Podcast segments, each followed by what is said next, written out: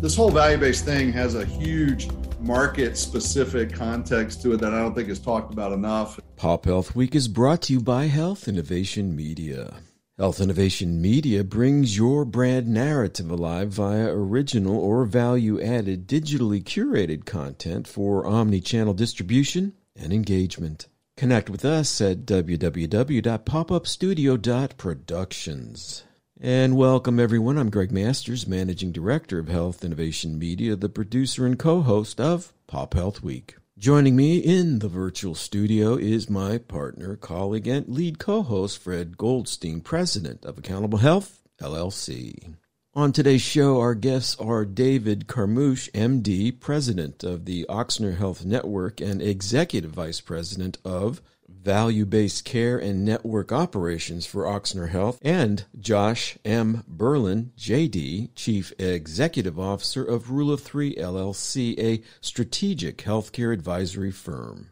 A seasoned executive, Dr. Carmouche brings more than 25 years of experience in healthcare, including the delivery of care and leadership of innovative healthcare organizations across Louisiana's healthcare landscape, Ochsner Health, Blue Cross Blue Shield of Louisiana, and the Baton Rouge Clinic. He is a recognized visionary leader in the arenas of healthcare delivery, population health, and payer systems with a keen focus on both patient care and outcome metrics. He currently serves as board president for the Consortium for Southeastern Healthcare Quality, a regional quality improvement and practice transformation collaborative.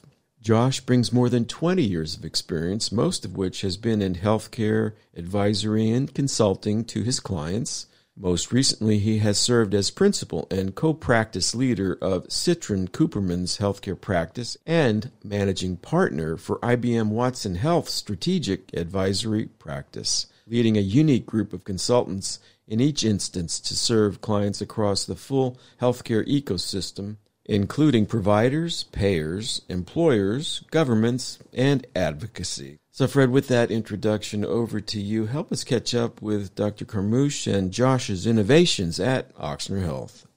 Thanks so much, Greg, and David and Josh. Welcome to Pop Health Week. Fred, it's great to see you again. It's been too long. Thanks for having me on today. Always good to be with you, Fred, and always good to hang out with David for a little while. Yeah, it really is a pleasure to get you both back on. And as you said, David, it certainly has been much too long, but great to see you again and glad you're doing well. Why don't we start, David? Give us a little bit of your background and introduction to your work. Sure. So I'm an internist by training, was in practice for 15 years in Baton Rouge and preventive cardiology, and went to Blue Cross Blue Shield right after the Affordable Care Act was passed as their chief medical officer and executive vice president. And then I've been at Ochsner Health in New Orleans for the last 6 years as the executive vice president over value-based care and our network operations, as well as our employer work, and get to lead the Ochsner Health Network and our ACO, and really have gotten to work with Josh through that work at Ochsner. So it's great to join him on the podcast today.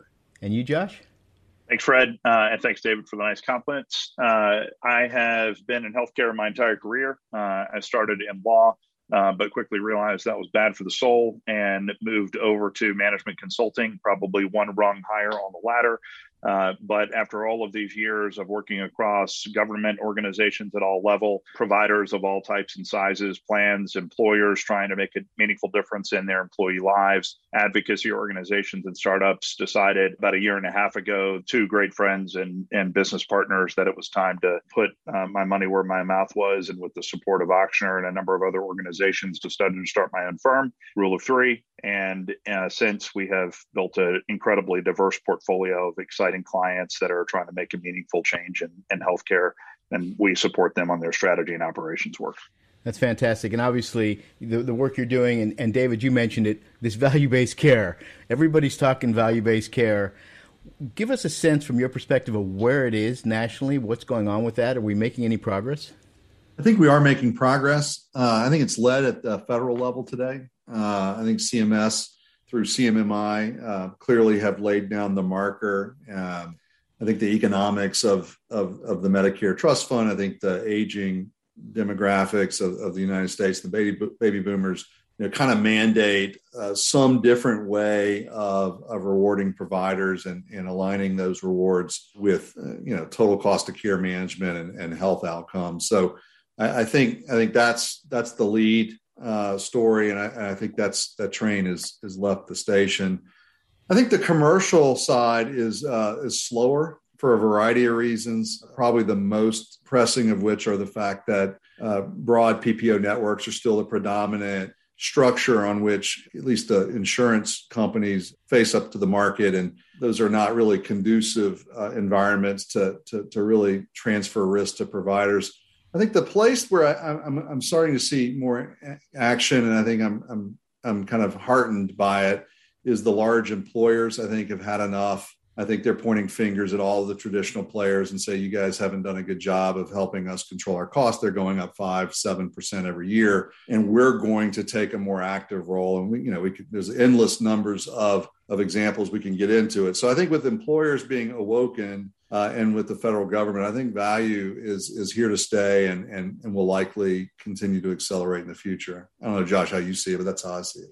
Yeah, pretty similarly. I mean, several years ago, maybe 10 years or so ago, if you had asked me if the government was going to lead the way in value, I would have definitely not predicted that, only because we were already seeing a significant move towards value in clinically integrated network success and around the country contemplating different contracting strategies. But then in turn, what's happened in both the wake of the Accountable Care Act and generally what CMMI has done through a couple of leaders who've been fantastic is effectively say in the wake of a real rooting in volume still today, we're going to at least begin to create experimentations and models that show that this can be done and can be done successfully in the Medicare population provides a right proving ground for that. Now, that said, a number of organizations, as David highlighted a minute ago, a number of organizations have begun to demonstrate very successfully with the commercial side of the world.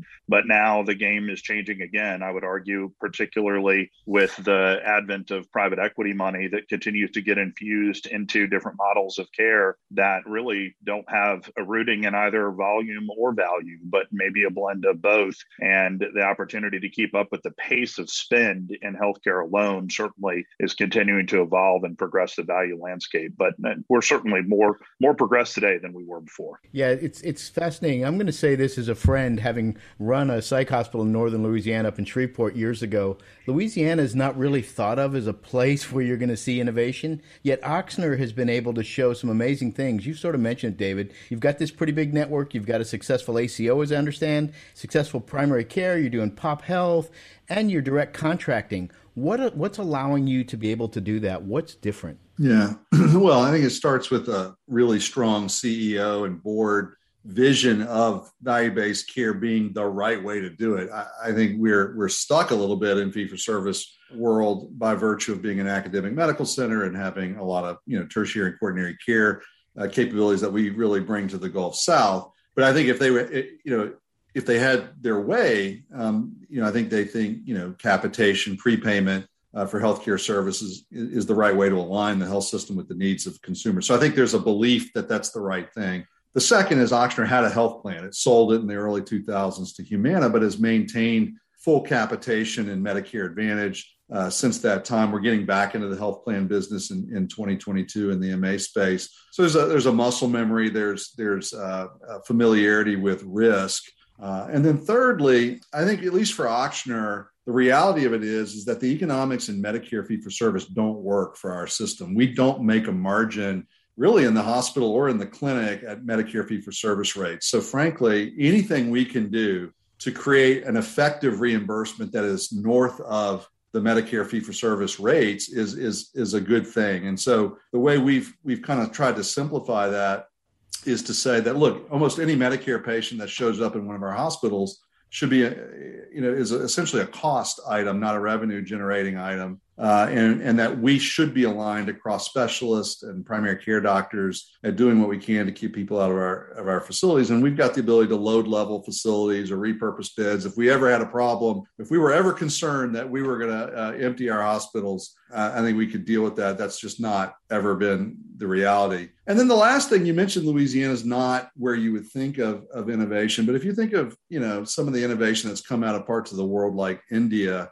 where there's large populations of impoverished people, right? That can be a hotbed of innovation by necessity. And so, you know, we're 49 or 50, depending on the year you look at the state health rankings. And I think Ochsner, by virtue of that and by virtue of the market with a dominant blue, with not the most attractive fee-for-service commercial rates in the country, and with an aging population without commercial growth, really a state that's really just aging in the Medicare, the payer mix change, you know, and the health of our state really creates the construct whereby Ochsner has to be innovative to be successful and to eke out a 2.5% to 3% operating margin despite those headwinds year after year, I think is testament to our ability to invest in and see that as part of our future. So I'm really bullish on doing this in Louisiana. That frankly, I've had opportunities to leave Louisiana. It's such a target-rich environment to do pop health. It's almost a master class in it, and it's been really gratifying to spend my entire career here.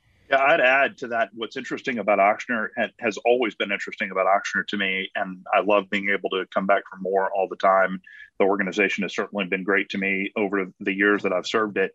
But when you look at Ochsner's founding in the mid-40s, I don't remember exactly the year, when Alton Ochsner founded the Ochsner Clinic, it was one of the first clinic organizations, hospitals, to focus in on population health in the way that it did, with a rooting in one of the early linkages from smoking and tobacco to cancer. That's a population health orientation. So now you look at all of these years later and what success Ochsner has had and has experienced, and in particular, the recent doubling down that the Ochsner leadership team has made with the state and with others around health equity, the advancing of the state from where it currently sits in the nation as one of the bottom two in the country relative to health outcomes to at least being 40 over the course of the next handful of years. It's a continued journey that I would certainly suggest began with Ochsner's founding that helps to contribute to its success. Yeah, I think you raised some really good points regarding how they started the whole service up with the 5 physicians in the beginning, et cetera, mm-hmm.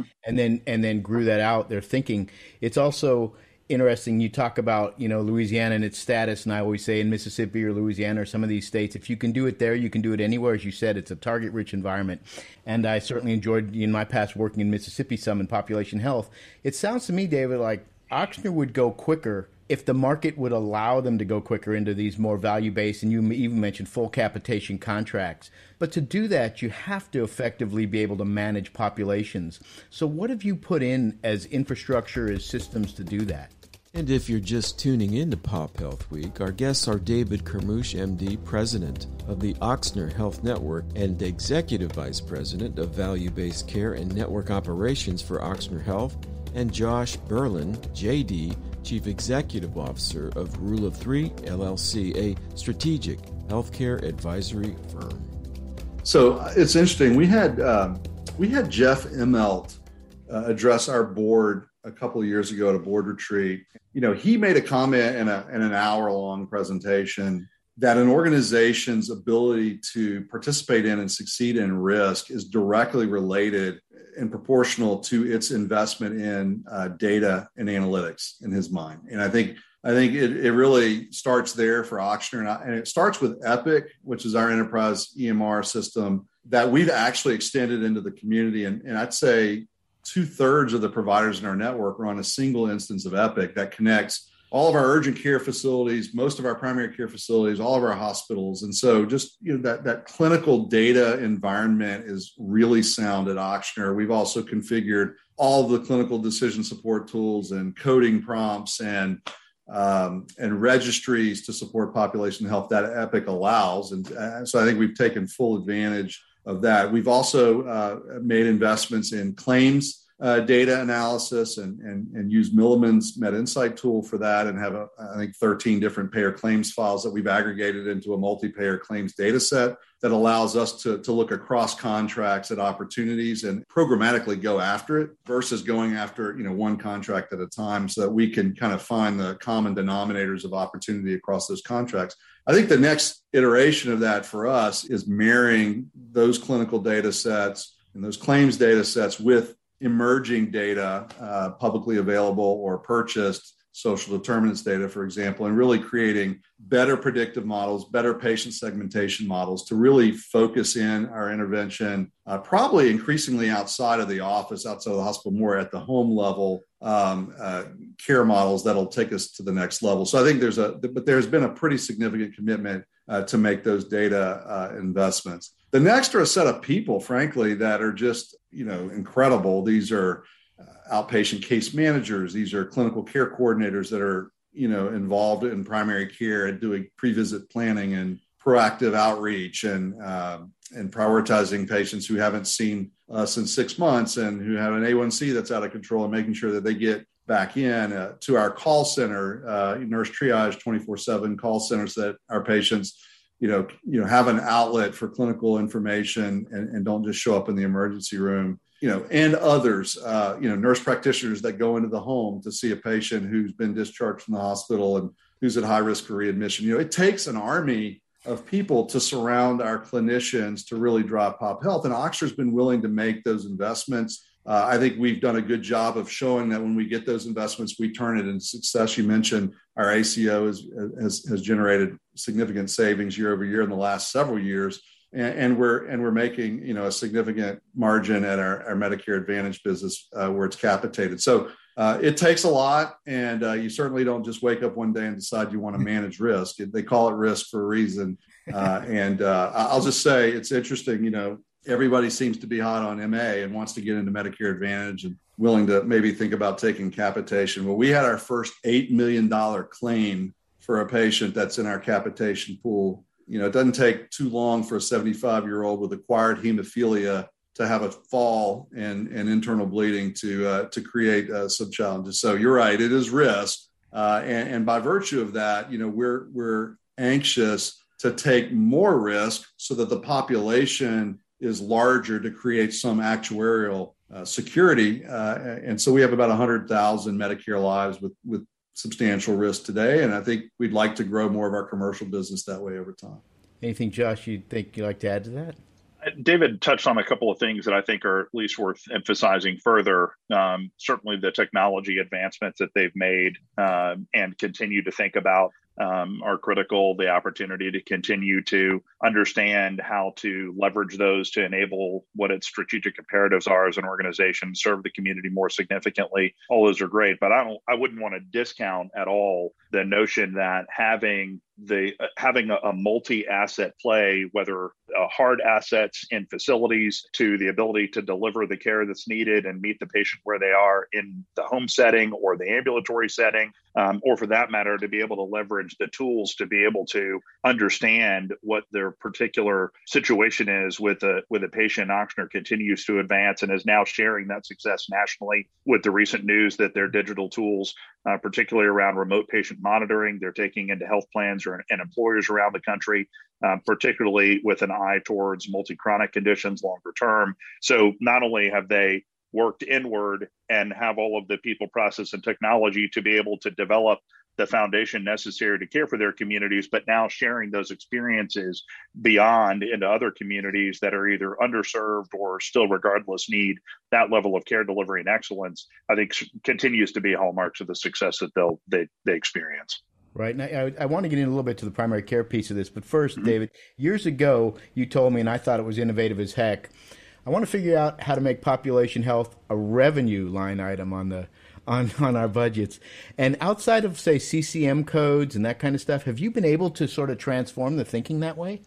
Yeah, I think we have. I think my role today on the executive team is a testament to our CEO recognizing that this is a business that is potentially equally as important in the future to Ochsner as our historical kind of care delivery business. And so we've We've actually organized our business into really three verticals. One is kind of traditional care delivery. It's really our hospitals and clinics. The business I lead is our risk and insurance business, and it has a P&L to it. We'll come back to that in a second, which I think is really important. And then the third is our digital or kind of virtual business that Josh alluded to, that we're both using internally as a care management tool and externally as a revenue generator and a diversification play. I think for many organizations and for Ochsner, the challenge to asking for all those resources, whether those were data resources or people resources, were being able to answer, and what do I get for it, right? I think the failure of many pop health programs has been to define what an expected return on those investments could look like and create an expectation that you're willing to hold yourself accountable to. So we've created a P&L for our value business that in the revenue line puts all of our care management fees, our insurance product performance. We have some JVs with some of the carriers. And so to the degree that those are making or losing money, those count. Our shared savings, our capitation performance, and a variety of other things are in the top line. And then under it are all the expenses, my team, the analytics, and then you can see a margin, and you can see that and set, kind of parameters and expectations for growth in that business over time. I think being willing to do that and having the finance team see that you're willing to take that sort of accountability has really empowered the organization and enabled it to make the investments that I mentioned. And so I think it's not really spoken about a lot, and I'm glad you remembered it.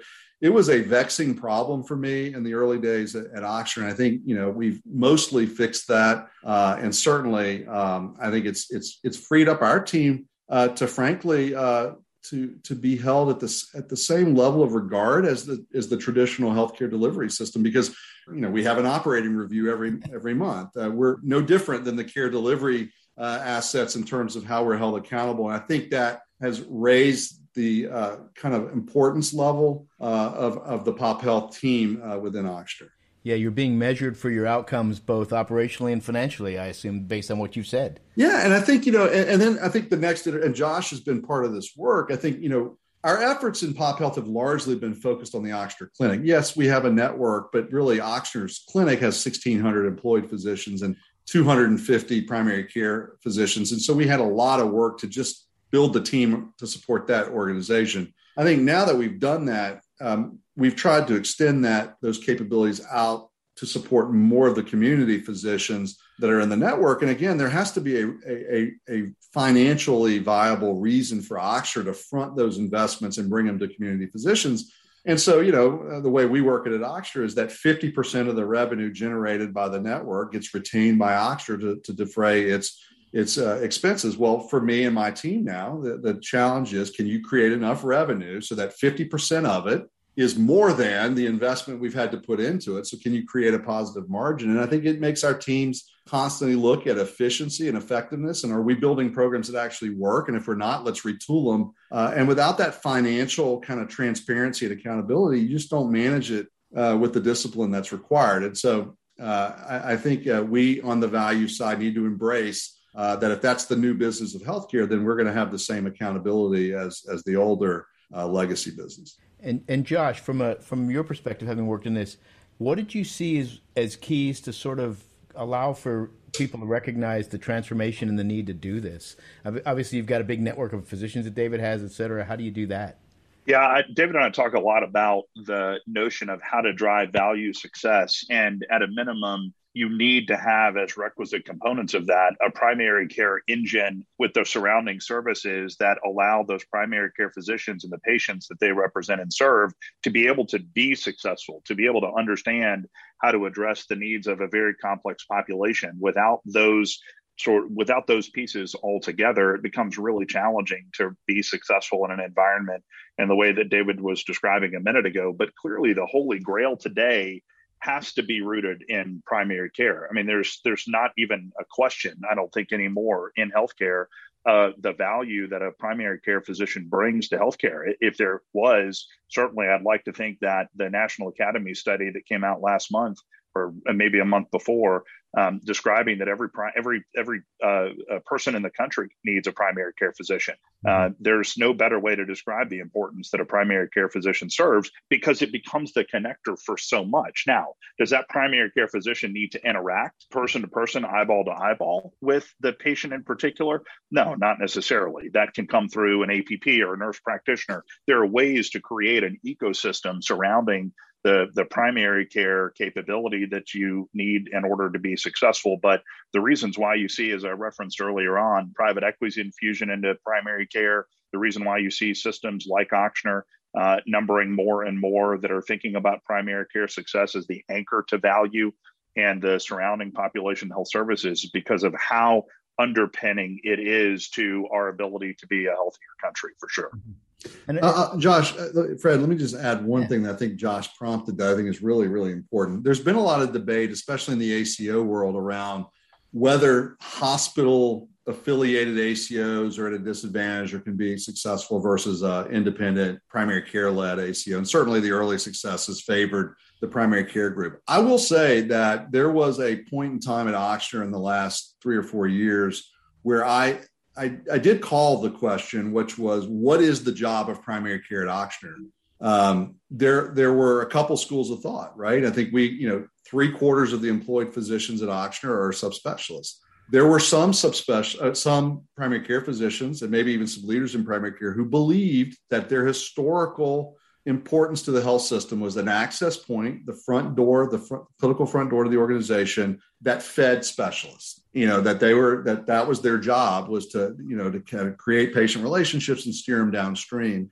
And then in the world that I come from, what I needed primary care to do is take on more of the management of these patients, be more discerning around downstream referrals, raise the profile of primary care, and change the compensation model to reward them for being population health managers more than transactional fee for service, access points. And I think, it became very clear that you can't send both messages to primary care doctors and ask them to perform well. And I think in organizations where they haven't really put that stake in the ground and defined the role of primary care, you see the challenges of value-based care performance. I think at Ochsner, we've been very clear, and that we've told our primary care doctors, your job is to develop tight, trusting relationships and to manage the total cost of care. That is job 1, 2, 3, 4, and 5. There is no requirement that you send X number of patients downstream to a cardiologist or orthopedist. And we've changed the way we pay them to support that. I think organizations, we need to make it very clear to primary care what their job is. And if that job is value, I think that we are an example to show that even a hospital-owned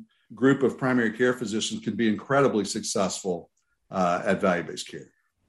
Yeah. And by the way, the organizations that don't think like that run the risk of being disintermediated. I mean, there's not a doubt, a question in my mind. If you're not going to think about that, you're not going to embrace that type of thinking. And I don't think there's any better example of than what just happened in South Florida with Cano Health now investing $1 billion in the last 30 days to build what is now probably the strongest independent primary care practice in the country. Yeah, I think, as you mentioned earlier, David, it gets back to that leadership saying, we're going to do this, we're going to support this. And if the hospital or the healthcare system itself leads from the top with that, then that primary care model will work within it, unlike what we may have seen very early on in the ACOs, where it appeared that many more of the primary care-driven models were working versus the healthcare system models. So I'd like to thank both of you for joining us. It's really been a pleasure, David and Josh. And back to you, Greg. And thank you, Fred. That is the last word for today's broadcast. I want to thank Dr. David Carmouche, President of the Ochsner Health Network and Executive Vice President of Value-Based Care and Network Operations for Ochsner Health, and Josh M. Berlin, J.D., Chief Executive Officer of Rule of Three LLC, a strategic healthcare advisory firm, for their time and insights today. For more information on Ochsner Health, go to www.ochsner, that's OCHSNER.org, or follow on Twitter via @Carmouche MD, that's CARMOUCHE MD, and Ochsner Health, respectively. To contact Josh at Rule of Three LLC, go to www.ro3llc.com. And finally, if you're enjoying our work here at Pop Health Week, please subscribe to our channel on the podcast platform of your choice, and do follow us on Twitter via @PopHealthWeek. Bye now.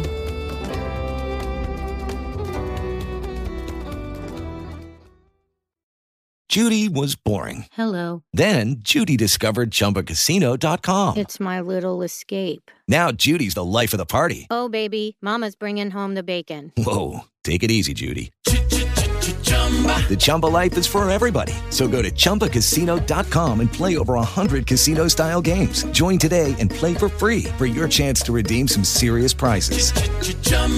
ChumbaCasino.com. No purchase necessary. Void where prohibited by law. 18+ terms and conditions apply. See website for details.